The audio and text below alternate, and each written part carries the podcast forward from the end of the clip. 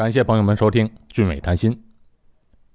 上一次的历史话题，我们讲到了丝绸在整个东西方贸易中是非常非常重要的商品。那丝绸在古罗马时期的欧洲是非常昂贵的，价格甚至一度可以比美黄金。随着陆上丝绸之路贸易的不断增加，往来东西方的货物越来越多，丝绸的价格自然是慢慢降了下来。而到后来，普通的欧洲平民也有机会穿戴丝绸了。在古代，从中国出口到西方的商品，当然不仅仅是丝绸了，还有其他的一些华人拿手的东西，比如陶瓷、五金用品和茶叶等等。我们在上一期节目结束时啊提到的那个名字汪大渊，他就是历史记载中第一位航行到新加坡做贸易的中国商人。不过那个时候的新加坡可不叫新加坡，而叫做淡马锡。我们今天就谈谈汪大渊和淡马锡的故事。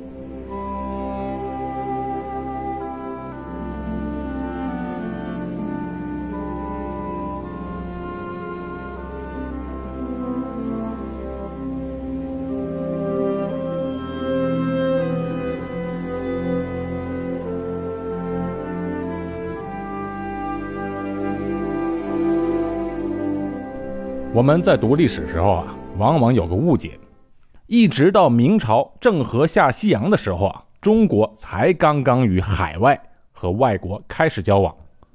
其实不然，华人在海上与西方之间的贸易，远在汉朝甚至更早就开始了。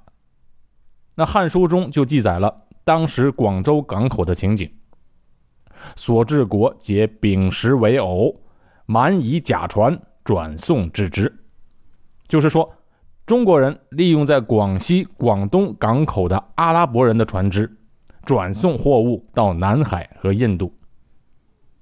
哎，你看，说的阿拉伯人好像是个物流公司一样，其实啊，就是当时的阿拉伯人开着船来到中国做买卖，买中国的货卖到欧洲去。到了唐宋时期，广州港很繁荣。港口大船云集，最多的时候每年有四千多艘大石来的船。当时还发生了千名大石波斯穆斯林劫掠广州的事件。我们都知道，波斯是古代的伊朗和伊拉克一带的人，大石呢就是古代的阿拉伯帝国，大石就是大小的大，食品的食。比这更早的通过海上来到中国的还有罗马商队与使者，他们于公元一百六十六年抵达中国。这真的是为了丝绸不惜跋涉千山万水。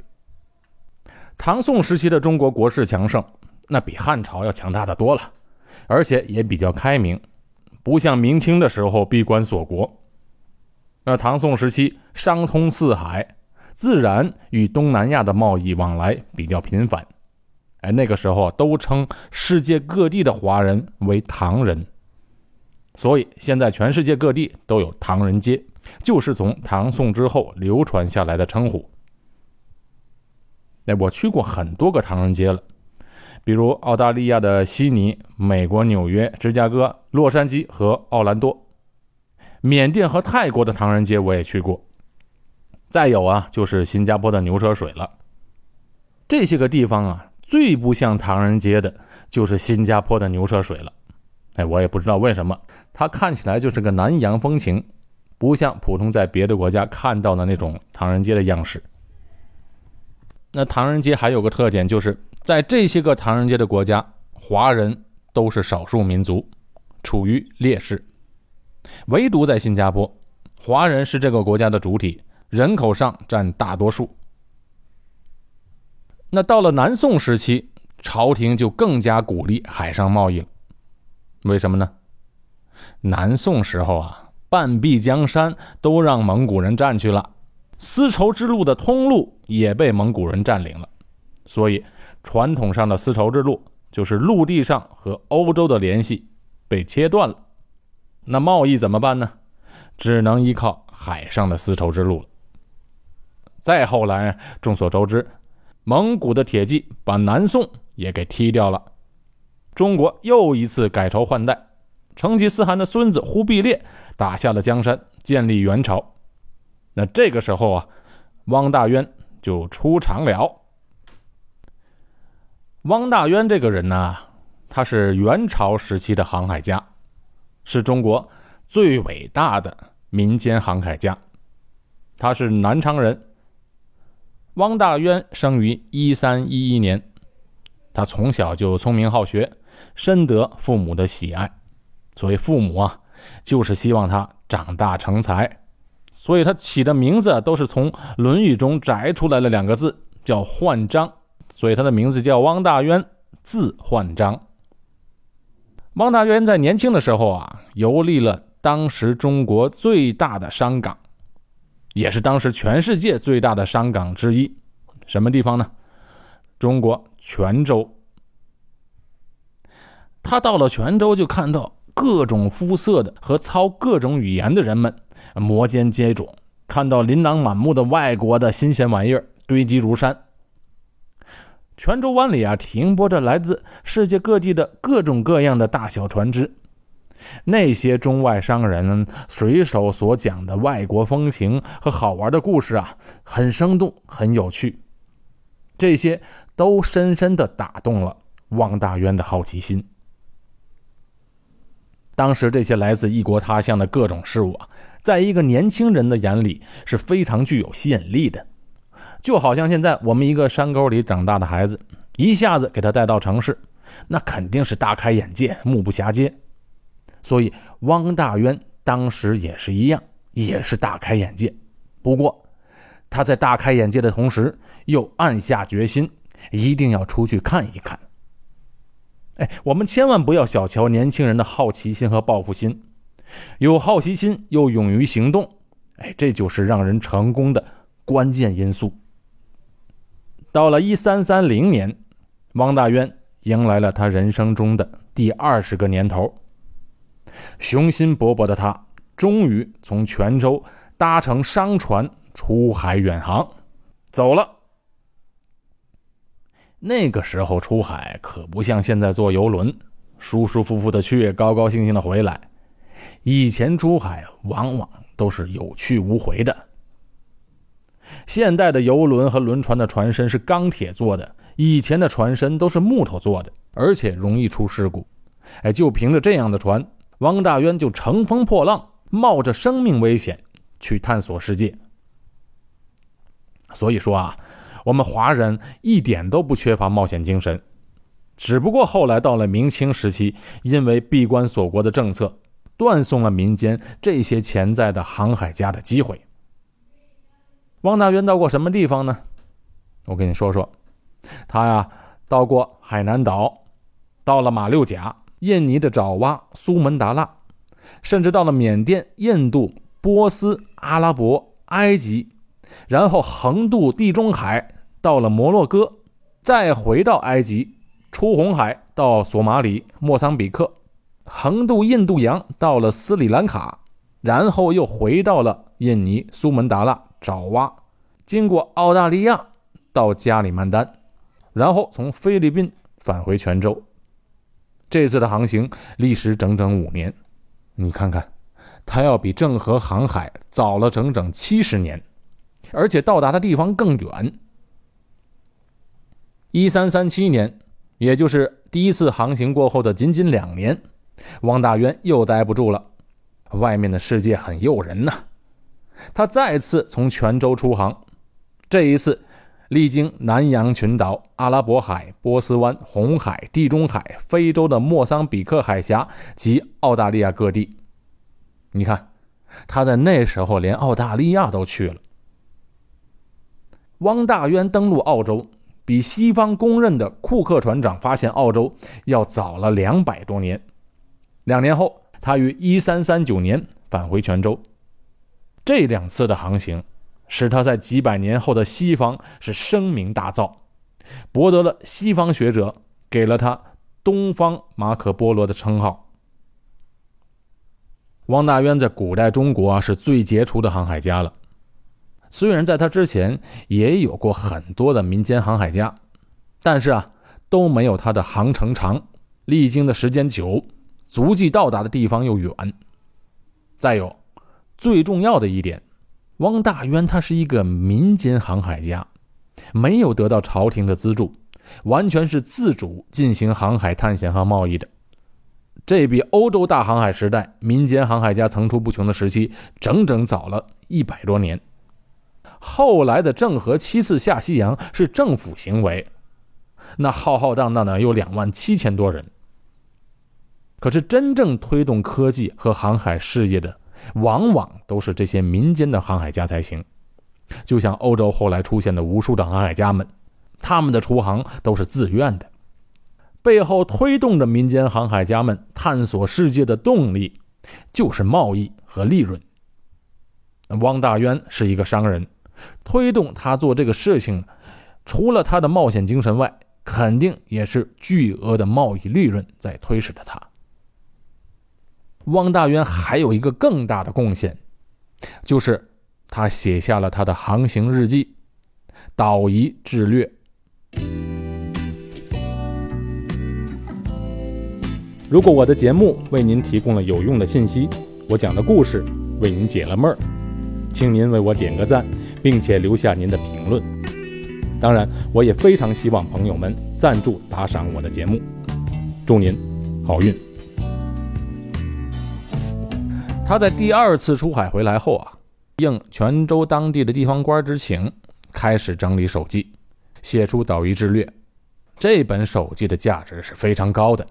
因为啊，之前没有人这么详细的记录。岛夷志略分为一百条，其中九十九条啊是他亲自经历的，涉及的国家和地区达两百二十个。这本手记对研究元代中西交通和海盗诸国的历史地理有重要的参考价值。这也是新加坡本地历史最重要的一个参考文献。那我的小孩在学历史的时候，都要学到汪大渊这个人的。特别值得赞赏的是，汪大渊的写作态度也是很严谨的。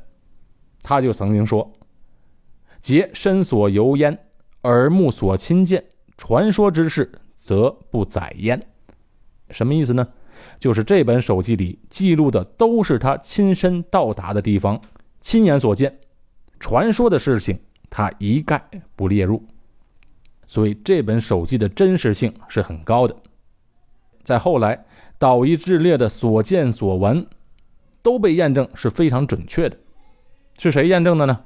是随郑和七次下西洋的一个叫马欢的人，他就曾经评价这本书的内容是真实可靠的。岛夷志略对新加坡的意义那是太大了。因为这本书啊，描写了当时新加坡的风貌，是新加坡仅存的不多见的史料。哎，有意思的是，这本手记描述到，新加坡这个地方当时是被当地人称作淡马锡，淡马锡的名字是根据马来文发音而来的，所以当时的当地人叫这个地方为淡马锡。那那个时候，在淡马锡的海域。有一个非常奇特的标志，就是有两块天然的巨大花岗石石头，一左一右伫立在新加坡本岛和南部的小岛绝后岛之间。绝后岛在哪里呢？来过新加坡的人都去过，以后我再有机会讲。你可以想象一下，在海上有这么两块奇特的石头，一左一右的耸立在新加坡的海域。这是多么好的一个地标啊！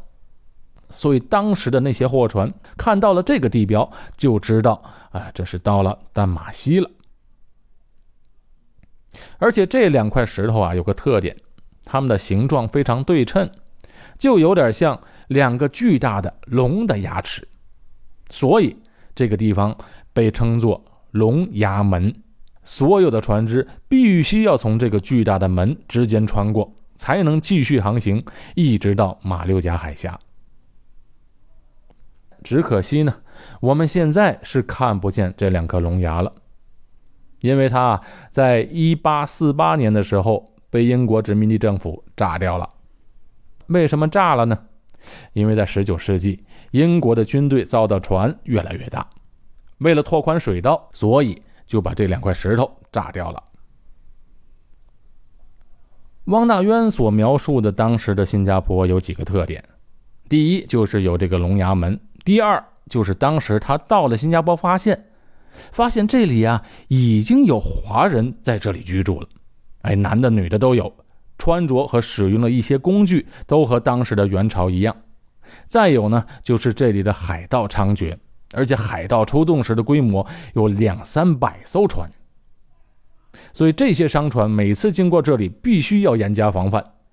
如果侥幸没有遇见，则万事大吉；如果不幸遇见了，就免不了大战一番。打赢了则已，打不赢，结果就是人尽被杀，货物被抢。哎，好可怕！关于海盗的故事，我们改期再讲。我们现在就讲讲淡马锡。到了今天。淡马锡这个新加坡古代的名字，在新加坡可了不得，因为啊，新加坡有一间著名的投资公司，就叫淡马锡控股公司。淡马锡控股公司什么来头呢？新加坡的财政部拥有这家公司百分之百的股权，所以它是政府资产。新加坡政府的金融资产啊，有三个去处。一个就是新加坡金融管理局，这相当于新加坡的中央银行；还有一个就是新加坡政府投资公司 GIC；第三个就是淡马锡控股。新加坡的政府投资公司 GIC 和淡马锡控股是在全世界的主权基金当中排名可是在前几名的，资本非常雄厚。以新加坡这样的小国和这么少的人呢？新加坡公民才三百多万人，这么一比，它的人均肯定是世界第一的。我们今天抛开新加坡政府投资公司 GIC 不讲，只说淡马锡控股公司。淡马锡控股可掌握了新加坡的大企业的绝大部分股权。哎，举几个例子：新加坡电信公司新电信，那在整个东南亚是数一数二的电信公司。还有新加坡航空新航，全世界最好的航空公司；星展银行，新加坡最大的银行；新加坡地铁、新加坡港口、海皇航运、新加坡电力、吉宝集团、新加坡电视台和新加坡报业集团，以及来佛士酒店等几乎所有新加坡最重要、营业额最大的企业。这些公司都是由淡马锡全资所有。曾有国外媒体估算，淡马锡控股所持的股票价值占到整个新加坡股票市场的百分之四十七，可以说几乎主宰了新加坡的经济命脉。淡马锡除了投资在新加坡本地的企业之外，还投资海外。我列举一下他所持有的公司：中国银行、建设银行、工商银行、中国农业银行。这四大银行，淡马锡都有股份，还有中信证券、中信资源、香港渣打银行、友邦保险、上海医药、中国太平洋保险、香港屈臣氏集团、英国的巴特莱银行、印尼的三大银行也都有股份，啊，其他的太多了，我就不一一列举了。但马西控股投资这么多的企业，那它的回报率怎么样呢？非常的高。在过去的三十年中，公司的总体投资报酬率为百分之十八，三十年来的报酬率在百分之十八，这是了不起的成绩了。国际两家评级机构标准普尔和穆迪都给予淡马锡控股三个 A 的最高信用评级。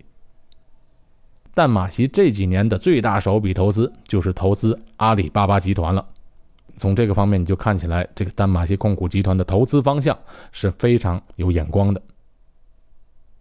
元朝人汪大渊把当时的新加坡淡马锡记录了下来，也把这个古代的名字带回到了中国。在从此之后的几百年时间内，中国一直将新加坡这个地方称为淡马锡。那么今天新加坡把这么一个重要的主权基金控股公司命名为淡马锡，那也是非常有深意的。好，这期的节目就到这里，我是高俊伟，在新加坡，感谢您的收听。